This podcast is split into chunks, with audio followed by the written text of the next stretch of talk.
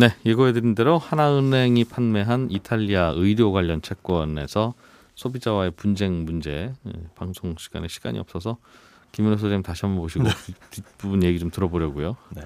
듣고 들으려고 하니까 왜 굳이 이렇게 내가 집착을 하지 하는 생각이 들긴 하는데 뭔가 이게 어. 하다 만것 아, 같아서. 궁금, 좀 궁금해서 네, 네. 어, 어, 예, 그러니까요. 우리가 보기에는 사모펀드 똑같이 위험한 상품이고 예, 어, 거기에서 문제가 발생했다고 하니까 비슷한 결정이 나온 그대로 가지 않았을까라고 기대를 하는데 그렇지가 않다 보니까 뭐가 다른 건가 음. 그 부분은 알아야 되잖아요. 예전에 옵티머스 펀드, 뭐 네. 라임 펀드 이런 펀드는 구조도 지금은 헷갈립니다만 거기에서는 100% 판매사가 다 잘못했으니까 물어주세요. 정확 히는 옵티머스 펀드는 금감원에서 100% 물어줘라라는 결정이 나왔었고 예, 라임 펀드에 대해서는 80%만 물어줘라라고 나왔었는데 그 분쟁 조정을 받아들이지 않고 법원으로 가니까 예. 라임도 100% 물어줘라라는 결정이 나왔습니다. 그리고 이번은 금감원에서는 80만 80%. 물어줘라. 예.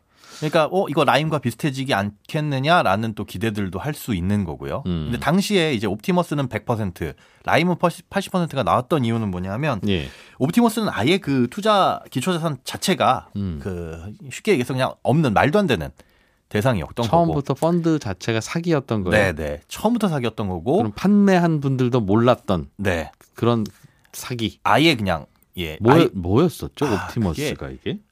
저도 기억이 가물가물한 정확히는 어디에 투자를 무슨 한 뭐 무역 채권 어, 그런 거에 산다고 네. 했다가 맞아요, 네. 무슨 무슨 무역 채권 무역 채권 하나도 안 샀는데 있지도 않았던 거죠. 처음부터 펀드 설계 자체가 사기였는데 맞습니다. 판매사들은 사기인 줄도 모르고 본인들도 그냥 우리는 그냥 갖다 팔면 되니까 하고 네. 팔았지만 어쨌든 당신들이 점검 제대로 안 한 거니까 착오에 의한 뭐 이렇게 돼서 100% 잘못이야 물어줘라라고 했던 했는데 거고. 예, 라임 같은 경우에 그때 이제 금감원에서 본 거는 예. 아 그냥 처음부터 사기는 아니었고 운용 과정에서 이제 문제가 생겨서 자산 부실은 다만 이제 인지는 하고 있었다. 뭐 이 정도로 보고 라임은 무슨 펀드였죠? 라임은 메자닌이라고 해갖고 어. 주식이랑 채권 중간쯤 있는 상품들, 음, 약간 그러네요. 금방 현금화하기 어려운 상품들을 굉장히 많이 담아놨는데 그것도 무슨 공공기관 매출 채권이라고 했던 것 같은데 아닌가요? 공- 그게 옵티머스. 그게 옵티머스였던 그게 거고 옵티머스였던 네. 거고. 라임은 펀드에 돌려막기를 아마 네. 네. 아, 나중에 그, 그게- 그러면 라임이 아마 그 뭐 저 무역 무역 그 매- 채권인가 뭐 그랬던 것 같은데 어쨌든 어쨌든, 어쨌든 예. 예, 예, 예. 그런데 이제 법원에서는 어쨌든지 간에 이, 이거는 처음부터 자살 부지 처음부터 사기는 아니었고 네네 해보려고 했다가 부실이 나니까 그냥 더 새로운 손님 받고 새로운 손님 받고 물 탔다. 그렇죠. 그런데 아. 어쨌든 인지는 하지 않았냐. 예. 그래서 어, 착오에 의한 계약으로 다 취소, 음. 다 물려 물려줘라라고 1심에서 지금 판단이 나온 거고 예. 계속 뭐 진행 중에 있기는 합니다. 아, 아, 있기는 그- 한 거고 뭐 전부 다도 아니고 사실은 이 글쎄. 요번에 나온 분쟁 조정도 모든 피해자에 대한 분쟁 조정 결과를 내린 건 아니에요. 그러니까 두 피해자 두 명의 피해자에 대해서 분쟁 조정 결과를 내린 거고 나머지 뭐 100여 명의 피해자들도 그 분쟁 조정 결과를 바탕으로 자율 조정해라. 음. 아, 그렇게 내린 겁니다. 근데 다음에 또 교수님, 교수님이 뭐라고 하시면 이런 이 결과를 바탕으로 똑같이 해드려. 그렇죠, 그렇죠. 음, 맞습니다. 예. 그런데 요 지금 두 명에 대한 피해자에 대한 분쟁 조정 결과도 달라요. 한 명은 80%고 한 명은 75%입니다. 음. 어?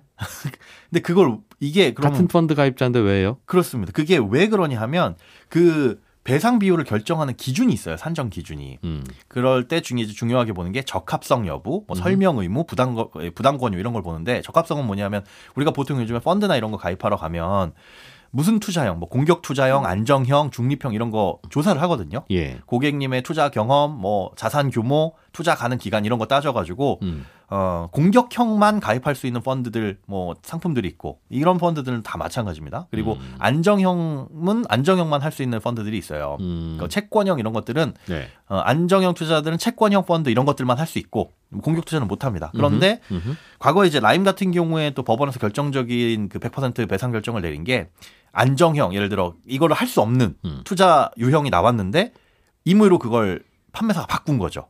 음, 고객의 성향을 체크하다가 네. 이러시면 우리 펀드 가입 못 하시겠네. 그렇습니다. 그래서 답변 다시 하세요. 이렇게. 그렇게 했었는지 아니면 임의로 서류를 조작했는지 아, 임의로. 바꾼 정황이 나왔고 그다음에 손실에 대한 위험성을 제대로 인지시키지 않았다. 음. 그러니까 처음부터 악의가 있었던 거 아니냐 이렇게 본 건데 음. 이번에는 그런 내용에 대한 검토는 없어요. 그러니까 이게 검토는 없어요라고 말씀을 드리는 게 분쟁조정위원회가 사실은 깜깜이라는 지적을 계속 받아왔습니다. 그러니까 왜, 왜 80인지 왜 75인지에 대해서 설명 잘안 해줘요. 그거는 나와요. 결과에서는. 예. 결과에서는 뭐냐면 설명 의무 니네들이 좀 취약하게 했다. 음흠. 그리고 뭐 부당 권유. 그러니까 이 부당 권유는 뭐냐면 고객으로 하기 고객으로 하여금 착오를 일으키게 만드는. 음. 그러니까 이거는 뭐 사실상 안전합니다. 예. 라는 식으로 해서 진짜 안전한 건가? 위험성이 있는데도 불구하고 실제 판단을 좀 흐리게 하는 요런 것들을 했는지 뭐 이런 것들을 따지는데 근데 이번에 이탈리아 의료 채권은 네.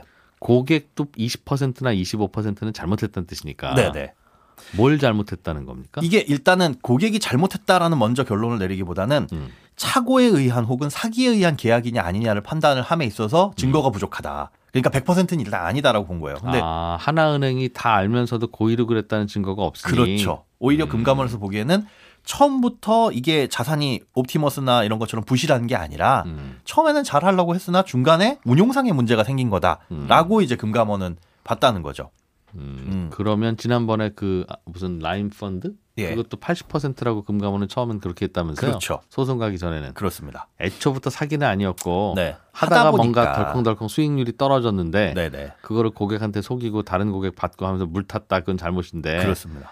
더100% 너희는 처음부터 사기였지 이건 아니다. 맞습니다. 라는 얘기를 이번에도 또 한 거라고군요. 네, 그렇게 비슷한 얘기를 한 건데, 아, 이게 그래서 이제, 어, 그 사기에 대한 부분의 정황이나 음. 이런 것들 실제로 처음부터 속일 의도가 있었느냐라는 건 이제 피해자들 측 주장이긴 한데, 어, 가입할 때 당시에 제대로 된 설명 못 들은 건 라임과 마찬가지고, 음. 실질적으로 봤을 때 13개월 이내에 무조건 조기 상환 된다라고 설명을 들었다. 음흠. 근데 알고 보니까 이건 13개월 내에 조기 상환 될 수 있는 구조가 아니다. 아니, 구조가 아니었다. 음. 아, 그러니까 이거 사기 아니냐, 이게 사기 아니냐라고 이제 주장을 하는 거죠. 예. 근데 그거에 대한 이제 주장이 갈리고 사실관계를 확인해야 되다 보니까 음. 그거에 대해서 어떻게 화 사실관계를 확인했는지 분쟁조정위원회에서 절차를 어떻게 밟았는지는 공개를 안 해요. 음. 이거는 공개할 의무가 사실은 금감원에서는 없거든요. 음. 그러다 보니까 결과만 이렇게 나오는 겁니다.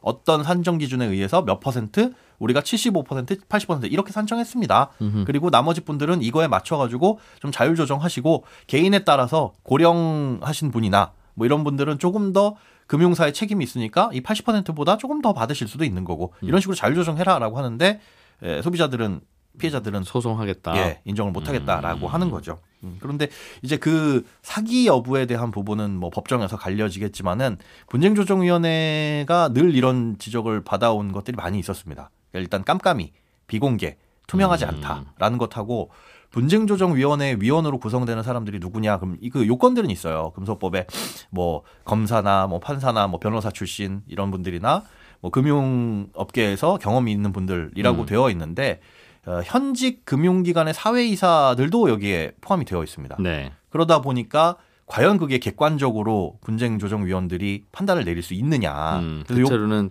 기업적으로 굽겠지 팔이. 그렇죠. 그래서 음.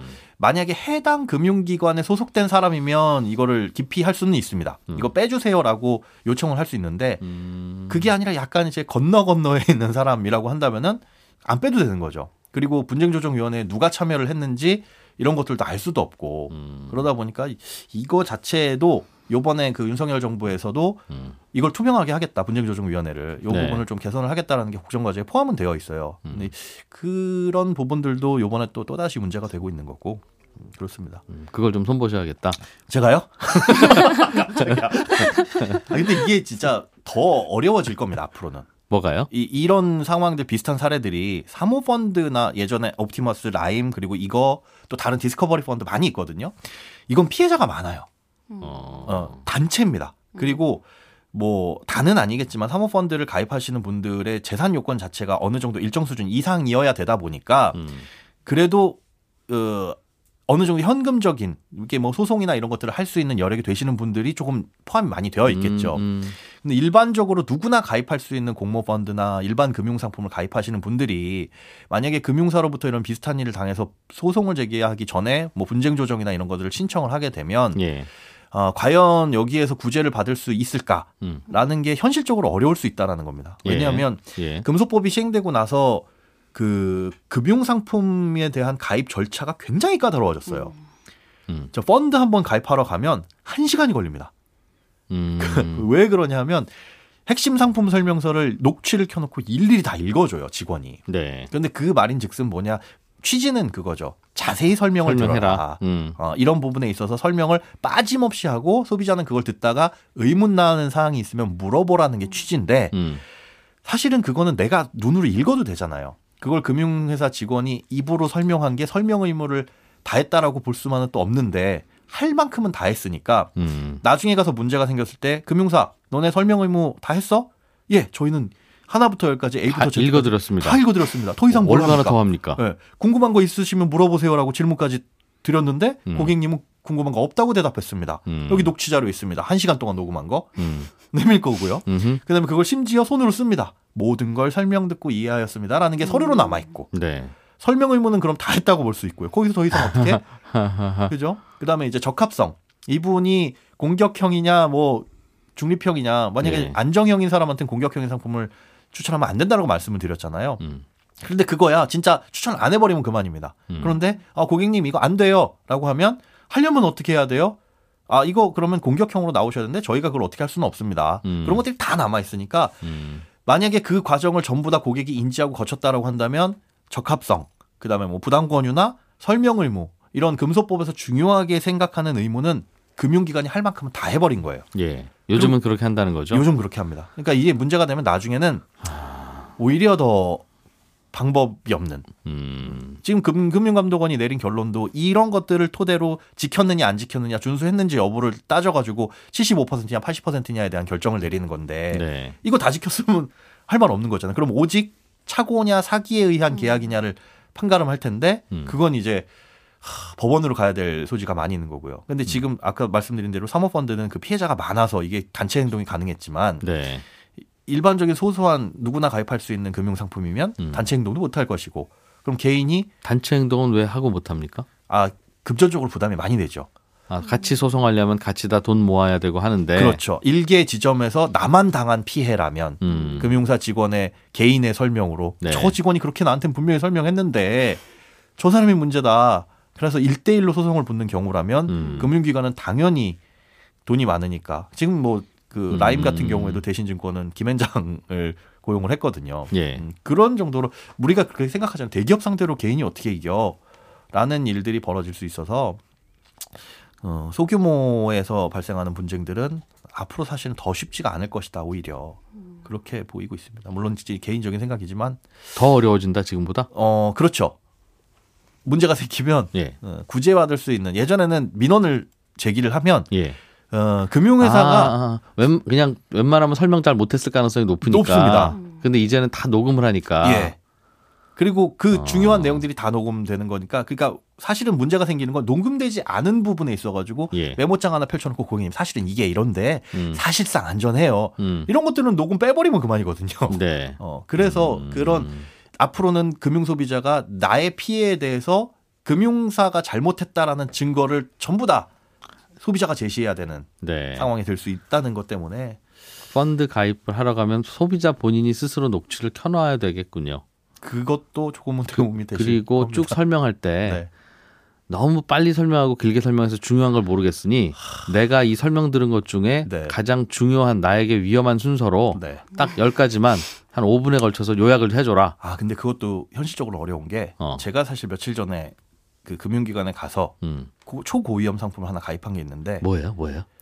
랩 상품입니다. 랩? 네. 랩 그냥 랩이라고 해봐야 사실은 어. 뭐 주식형 펀드나 그거나 그 증권사가 알아서 굴려주는 거죠? 네 그렇습니다. 예, 예. 그런데 온갖 전문 용어가 다 포함되어 있잖아요. 음. 그걸로 설명을 하니까 제가 이렇게 듣다가 야 이걸 일반인들이 어떻게 이해를 하지 음. 싶은 부분이에요. 모르면은 하나부터 열까지 마치 러시아어를 처음 공부하는 것처럼 러시아어로 막 얘기하는데 그그 단어부터 설명해 주세요라는 말이 나와야 되는데 아. 저는 그걸 생략했음에도 불구하고 40분 정도가 걸리더라고요.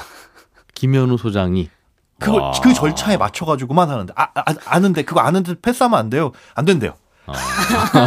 안 된대요. 그러면 아 이 상품을 그럼 한번 가입하고 음. 다음에 와서 또 가입할 때는 이거 생략됩니까? 그러니까 아니래요. 만기가 지나고 또 가입하면 일부는 생략되는데 근데 직접 읽어줘요 직원이? 네. 왜 그거 녹음해놓고 똑같이 하지? 동네에서 가- 계란 파는 아저씨는 다니면서 누가 설명 계란이 쌉니다 이거 녹음해놓고 다니던데. 누가 설명 자 저는 이게 신분을 얘기를 하는 거죠. 네. 누가 설명을 하는지 저는 무슨 무슨 증권의 김현우 뭐 차장이라고 하고요. 그것도 안 변할 거 아니겠어요?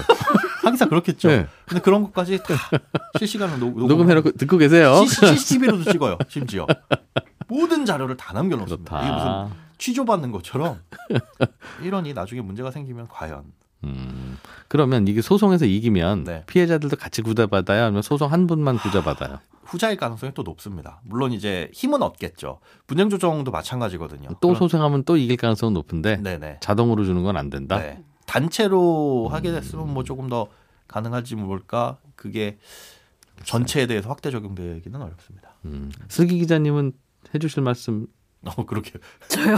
음. 근데 라인 펀드 같은 경우에는 음. 100% 배상이 난 것도 어쨌든 그 대신증권의 모 지점장에 국한된 얘기였고 음? 아, 아. 그 무슨 말이에요? 그 대신증권 모 지점장이 굉장히 약간 뭐 이것도 조작하고 저것도 조작하고 막 투자자들한테 이 라인 펀드 엄청 안전하다 이렇게 얘기를 해갖고 예. 그 모집한 것이 사기다 이래갖고 1심에서 사기 판결을 받아서 네. 100% 배상이 난 거거든요. 그분한테 가입한 것만 그런 거죠. 예, 어, 그 라임 펀드- 지점장한테만 라임 펀드를 다, 다른 지점에서 가입한 분들은 피해 보상을 못 받아요? 그렇게 100% 보상이 안 될 가능성이 많죠. 네. 또 따로 해야 된다. 그렇죠. 예, 예. 라임 펀드는 라임인가 옵티머스인가는 둘 중에 하나는 뭔가 펀드 자체가 문제가 옵티머스. 있었던 건데 음, 옵티머스는 옵티머스. 네. 아 라임은 펀드 자체가 사기는 아니었던. 예, 네. 예, 예. 음, 근데 팔 때 거의 사기처럼 팔아서 그건 그게 문제가 된 예, 거다. 예. 복잡하군요. 어, 알겠습니다. 고, 고맙습니다. 알겠습니다. 듣고 나니까 이제 알겠네. 어, 이슬기 기자님도 고생하셨어요. 아닙니다. 예, 네. 수고하셨습니다. 예.